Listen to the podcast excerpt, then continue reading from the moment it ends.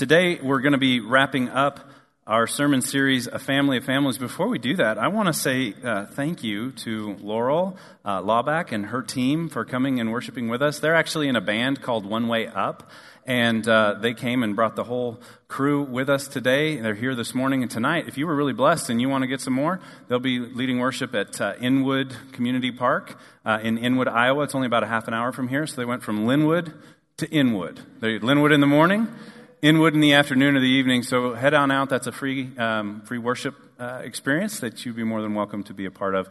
And we are certainly glad that you were with us today. So we're wrapping up the series. You might have been here six weeks ago when we started this series titled "A Family of Families," trying to get uh, some some some clarity around what type of family we want to be, what type of family of what type of families we want Linwood to be. And if you were here six weeks ago, you know we started that message titled A Healthy Family of Healthy Families. We want to be a healthy family of healthy families. We want to encourage each other and strengthen each other and be healthy emotionally and physically and, and spiritually and psychologically in all the different ways that God desires us to live that rich and satisfying life that He died for us to have. And we've moved each week through that with a healthy family, a grateful family, a prayerful family, a humble family, a united family, and last week, a missional family. All with the idea that as we become each of those things in increasing degrees, we'll become each of those things in increasing degrees. I've talked to you a little bit about this principle from literature called hermeneutics, where you understand the whole of something better as you understand the parts, and you understand the parts better as you understand the whole. So I would challenge you if you missed one of the weeks of this series, which is very likely given that summer has started and we go in different directions and we take vacation and people come to visit and all those different things. If you missed a week, please go back to the website and listen to it. And even if you were here every single week, I would encourage you now that you've heard each of the parts to in your spare time when you're mowing the lawn or you're doing different things, doing the dishes, put this on. Go to our website. You can find it there under the media tab, or you can find it on the Apple iTunes podcast on your smartphone or on your computer. And you can listen to this again and let God reinforce these teachings to you uh, because this is really important stuff for us as a church family. Next week, we're going to be starting a new series titled What's True About You what's true about you. If we live in a world that bombards us with messages about who we are and where we need to find our identity, and some of them are partially true, some of them are patently false, we're going to spend the next four weeks talking about what God says is true about you.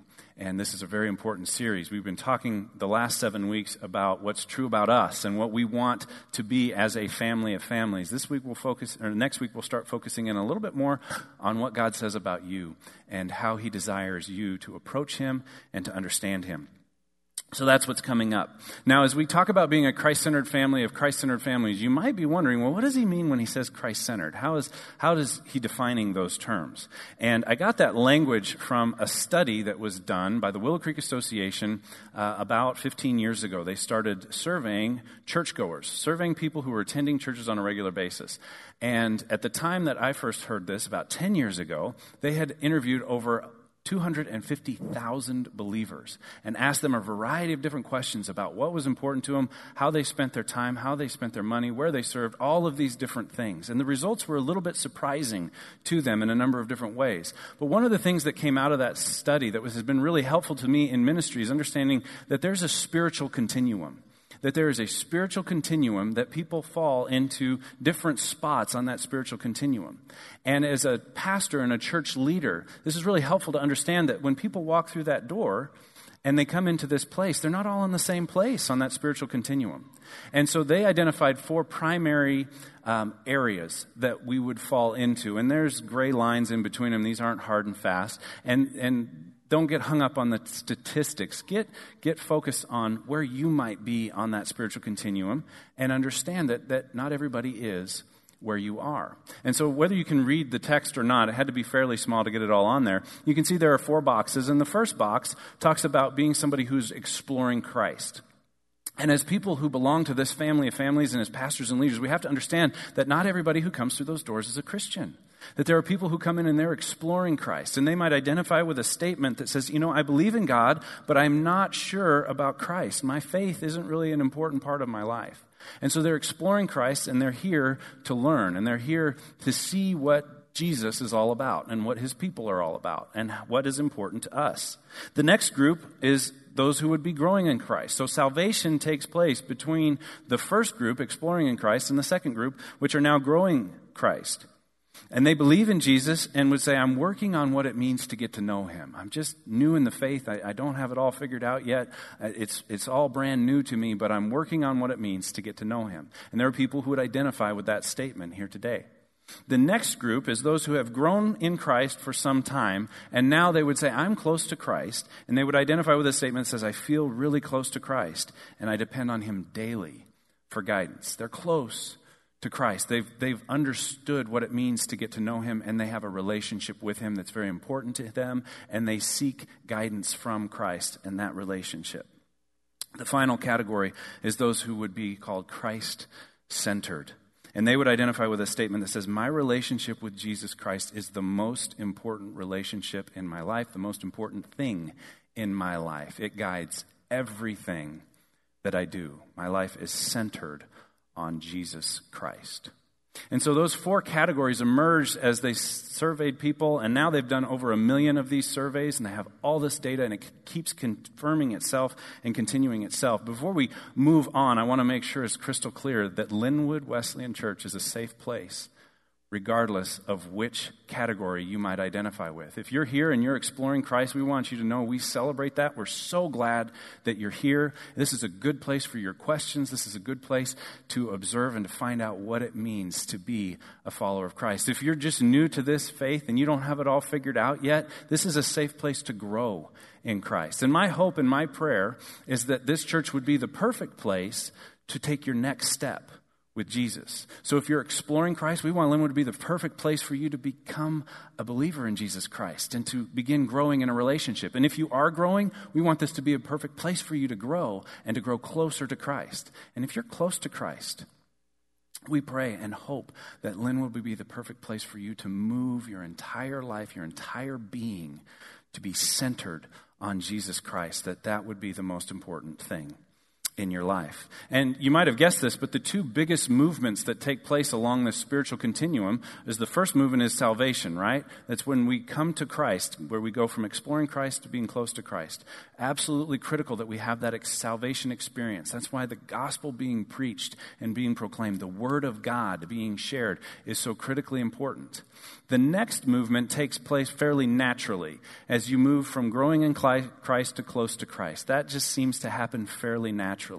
But the final movement is very important, almost on par with that salvation experience, because so many people, especially in the American church, plateau at being close to Christ. And they kind of take their foot off the gas and say, you know what? I think I'm close enough to Christ close enough to Christ. That's the danger with getting close to Christ is that you start to feel I'm close enough to Christ and you pull back a little bit. And in the American church, this is the largest segment of regular church attenders or those who are close to Christ. They plateau and subconsciously feel I'm close enough to Christ and stop pursuing him as they might have when they were first growing in their relationship with Christ. And as as they looked at the difference between the two. They zeroed in on the prayer life. And one of the best examples would be that those who are close to Christ pray prayers that go something like this They say, God, I'm doing this and this and this. Please bless all the things that I'm doing. I, am I'm, I'm committed to you, but, but please bless. And it's basically, God, bless my program and secure my preferences. Whereas those who are Christ centered are saying, God, give me your program for my life. And if that requires radical changes in my vocation or the way that I spend my time or the things that I do with my money or where I serve and what I'm involved in, then so be it. God, I want to be centered entirely on you and I want everything I do to flow out of my relationship with you.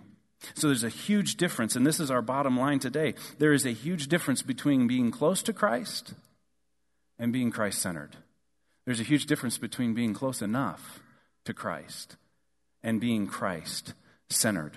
And so, as we talk about being a Christ centered family of Christ centered families, the goal for every person in this room is to be and increasingly become Christ centered in everything that we do. The scripture that I want to look at today comes from Matthew chapter 22. So if you've got a Bible with you, open that up. If you use uh, a digital device, take a minute to find your way to Matthew chapter 22. If you need one of our Pew Bibles, they're in the seats in front of you, unless, of course, you're sitting on the front row, in which case there should be a Bible somewhere along that row that you can pick up and turn to Matthew 22, verses 34 through 40. The first couple verses just tell us a little bit about the context, and then the last four verses really zero in on what we're going to be focusing on today. That's page 1535 in the Pew Bibles, and I'm going to trust that you're either there or you're getting close. And I'm going to read to you this passage. And really, this is a conversation that's taking place between Jesus and two different groups of people here in Matthew 22.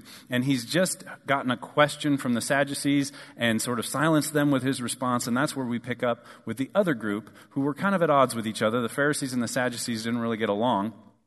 And here's what, uh, what the Pharisees had to say. Hearing that Jesus had silenced the Sadducees, the Pharisees got together. One of them, an expert in the law, tested Jesus with this question Teacher, which is the greatest commandment in the law? And Jesus replied, Love the Lord your God with all your heart, and with all your soul, and with all your mind. This is the first and greatest commandment. And the second is like it love your neighbor as yourself.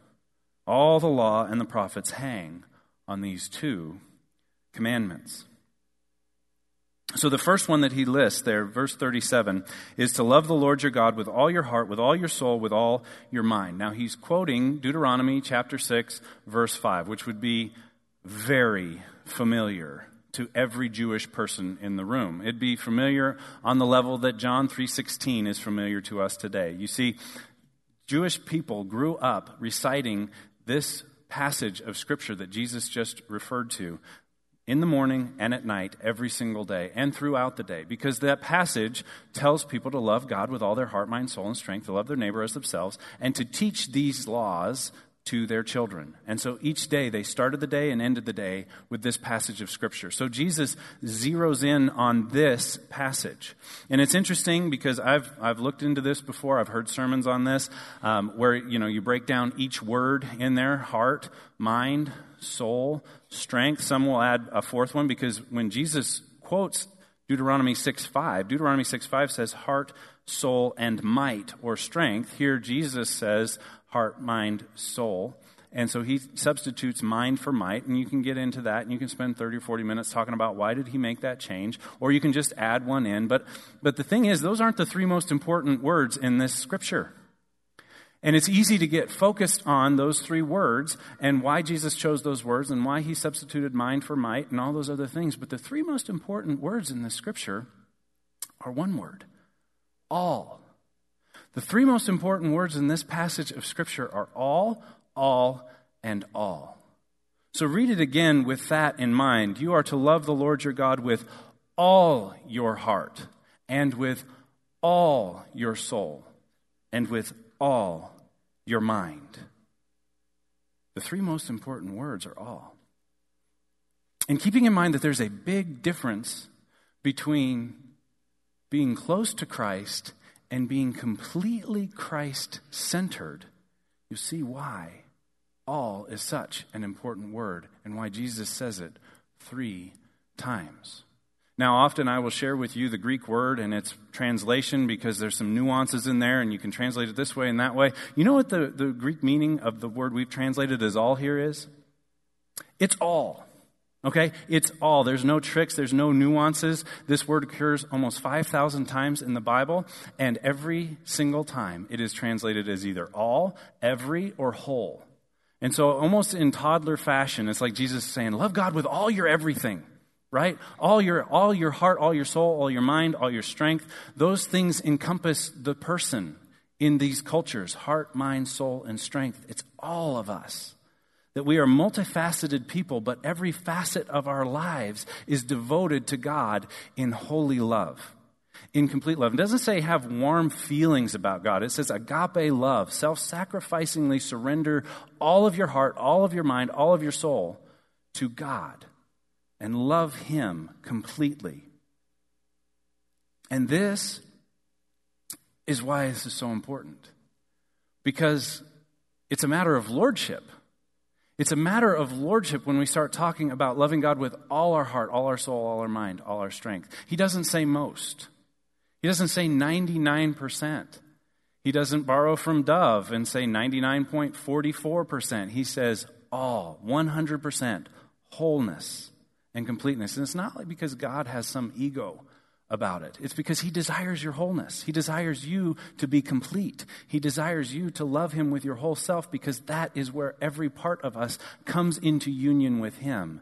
And we experience the shalom of God. And this is this Hebrew word shalom, which we usually translate as peace, but it really means completeness or wholeness or maturity or wellness, that it's, it's just like perfection. That is shalom. And so when a Hebrew person would come into a home, they would pray peace upon that house. They would say shalom. And they're saying, we, we don't want this just to be calm and quiet while we're here. We want this to be well, that we want there to be prosperity. We want there to be wholeness and wellness and health in this place. And as they would leave, those that lived in the house would wish them shalom. Take this peace with you, this wholeness, this completeness, this wellness. God wants that for us. And maybe you've seen it on a church sign somewhere no God, no peace, K N O W, no God. When we know God, we'll know peace. And if there's no God, N O God, there's no peace. The same would be true about shalom, that, that there's no completeness, there's no wholeness, there's no health and wellness at our inner being without that relationship with God, without that experience of total devotion to God. It is good for us, it is its own blessing, and we find true wholeness only when our whole being is completely devoted and united in our love for God. And that's what makes the second commandment possible. Because he moves on in verse 39 and he says, The second is like it love your neighbor as yourself. Love your neighbor as yourself. Agape love, self sacrificing, surrender yourself to God and to your neighbor. I've talked several times in this series about our vertical relationship with God and our horizontal relationship with people. That we have a vertical plane of relationship with God, and He wants us to be one, united in body, spirit, soul, heart. All of us, everything about us is loving God so that we can love each other and love each other in the same way with the same love that we have for ourselves. But, but it's only when we find that shalom of God that we're capable of loving others truly and sacrificially. So that right relationship with God enables the right horizontal relationships. And this brings us back to last week. This is why continually striving towards a Christ centered lifestyle where Jesus is at the center of everything we do. And if we can't do it in His name, we don't do it. This is why this matters so much because last week we talked about the mission of God. That God's mission in this world is to reconcile the whole world to Himself that the whole world would come into union with God and with each other. And that is the mission of God. And as we become more Christ centered in our thinking, in our words, in our actions, in everything that matters to us, then the mission of God takes over within us and it starts to take place in our relationships. And we're about the things of God. Because I believe that everything God is trying to do and accomplish in this world is accomplished best through a community of people who are Christ centered and are welcoming people into that community that they might also become Christ centered. It's not that we come here to get and to be filled up. We come in here to be filled up so that we can go out and take that love of Christ, that message of Christ to the world around us.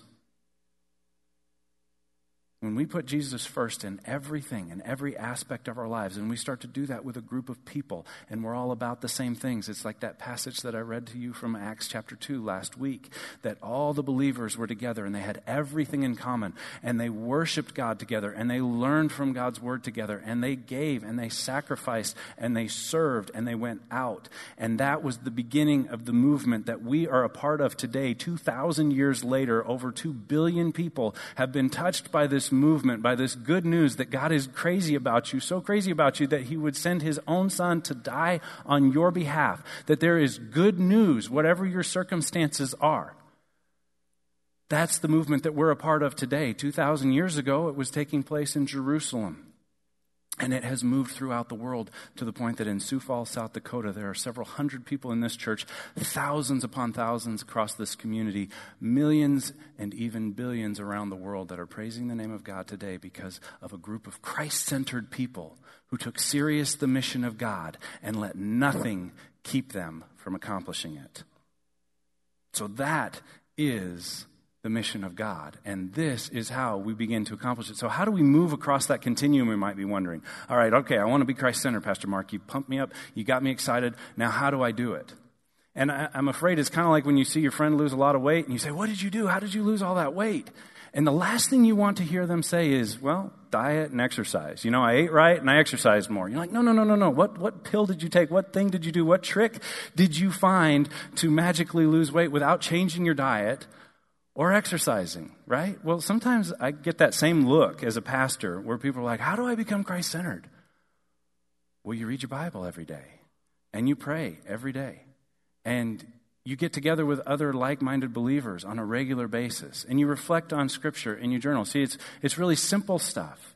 It's personal spiritual practices. It's having right beliefs and attitudes about God. It's doing these things in community with other people. And so if we go back to our spiritual continuum and how we move across that spiritual continuum, there's an overlay because there are four particular areas where they found that significant growth would occur if we would be about these things. So if you want to know what to do, write these things down. First, focus on your personal spiritual disciplines your daily scripture, your reflection, your prayer, journaling, worship. Throw in some fasting, right? Where you skip a meal and, and you devote that time to prayer and study the word. And then as you're hungry, this is what I found with fasting. Every time I feel hungry, it's a reminder to pray to God. And so I fast regularly just for the reminder to pray to God and to be engaging in that relationship that way. Find times of silence and solitude where you're alone and you're alone with God and you stop doing and just be with God. These are personal spiritual practices. The second one would be spiritual activities with others. That you get together with other people who are on the same journey and you journey along the way together because we were created in community and we were created for community. We're created in the image of a triune God who exists as Father, Son, and Spirit. That's a divine community of holy and perfect love. And we're told early on in Scripture that we're created in that image. That we are created, we are multifaceted beings, and we're created to be in community with other people. And so as we come into community with other people, and we serve together inside and outside the church, and we study the Bible together, and we rub up against each other and learn from each other, then we're growing and we're becoming closer to Christ. And so, great opportunity next Sunday morning, 9:30, we'll be meeting together to pray together. And the idea is not that we don't pray other than that time, it's that we pray all the time and we come together and we experience a depth of God's presence as we combine with other believers and pray together for the needs of this church and the needs that we bring together. So you're invited next Sunday in the chapel to come and to pray together, to, to have spiritual activities with other people.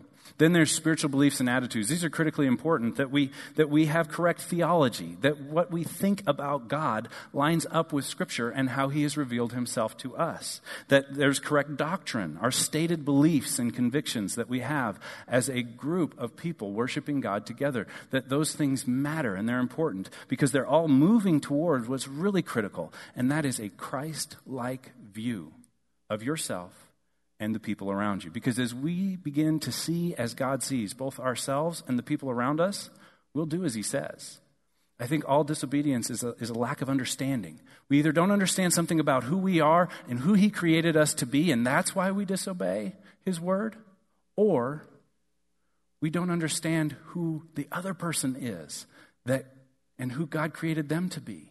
And so we have to have correct and Christ like attitudes about ourselves and about each other. And that's where we develop these spiritual beliefs and attitudes. And that happens in our personal spiritual practices, and that happens when we're together. And that happens in the fourth one, which is organized church activities. That this is only one part of the equation, and it was kind of a revelation at the time that, you know, people can't just show up to church and automatically become Christ centered individuals. In fact, what they found was that if there was only one that you were going to incorporate into your life to move yourself, to be moving from one segment to another segment, it would be the personal spiritual practices. That those are the most critical, that, that transformation is an inside job. Transformation is an inside job. It starts on the inside and it works its way out. And so we need all four. We need to be together. We need to do these things together. We need to rub off on each other and let iron sharpen iron, as the Bible says. But we do that, and we do it all as we move closer to Christ. And so we come to the programs and the events and the outreaches and the potlucks, and we do all of those things together because they're moving us closer to God and they're helping us to see who we're on this journey with. But becoming Christ centered takes place from the inside out. It works its way into us first and then out through us. So if you want to take down, I, I, wouldn't try to do all four of them. Like tomorrow, I'm on a new program and I'm going to do all the things that Pastor Mark talked about in the last five minutes. I'm going to do all four of them equally, and you'll burn out, you'll flame out. But find one thing that you could incorporate into your life to move closer to Christ. And then don't stop there. Keep incorporating something new and something new. Get into a link group this fall when we kick those back off. Get into a Bible study where you're with people. If you're not reading scripture every single day, just build that habit into your life, that one habit. There's so many resources that are available. You can sign up to have somebody email you scripture every single day, and you could read that scripture, reflect on it, spend a few minutes just jotting down a few notes, and close in a time of prayer with God. God, make this real in my life today. Whatever it is, find something and move closer to God today as a result of this. And one of the things that we want to put in your hands as you leave is a scripture card that is our, our scripture for the day, Matthew 22, 37, with the word all made really big. So you'll be reminded that the pursuit is towards Christ centeredness, that every part of our heart, mind, soul, and strength would be centered and focused on God. So the ushers are going to have these at the door as you leave. We printed off extra. Take several. Put one on your bathroom mirror. Put one in your car. Put put them places that you'll see them, and take one and give it to somebody else. We're also I think it just probably went live. We scheduled a Facebook post so that you would have a digital version of this. If you don't like Linwood Church's Facebook page, go out and like it. And then you'll see this today and you can download it, put it on your phone, send it to people, tag people in it, share it, whatever you need to do to get this into your life and to be reminded. And every time you see this little card, pray. Pray that you will become closer to Christ and more Christ centered in everything you do. Pray that your family will, and that our family, as Linwood Church, would become Christ centered in everything that we do, that we would be living for His glory entirely. Would you pray with me as we close today. And, and as we finish, we're going to continue to worship. The altars are open. You can come down. You can receive prayer. If you go to one of the far two altars in the corner, somebody will come and they'll put a hand on your shoulder. They'll pray with you. If you want to pray alone, you can come down to these uh, front center altars and you can just pray and use this as a time to connect with God and respond in faith to what you've heard. There's probably something He's tapped you on the shoulders with and said, This is for you. Will you respond in faith? Heavenly Father, we thank you for today. We thank you for your word. We thank you for your invitation. And we thank you for your desire, your deep desire, that we would love you with all our everything. That every part of us would be centered upon you, that we would have that integrity and that wholeness and that completeness and that wellness that comes from being united with you in every part of our lives. We pray, God, for every person in this room that they would take a step closer to you today, that they would move towards you and respond in faith to your word.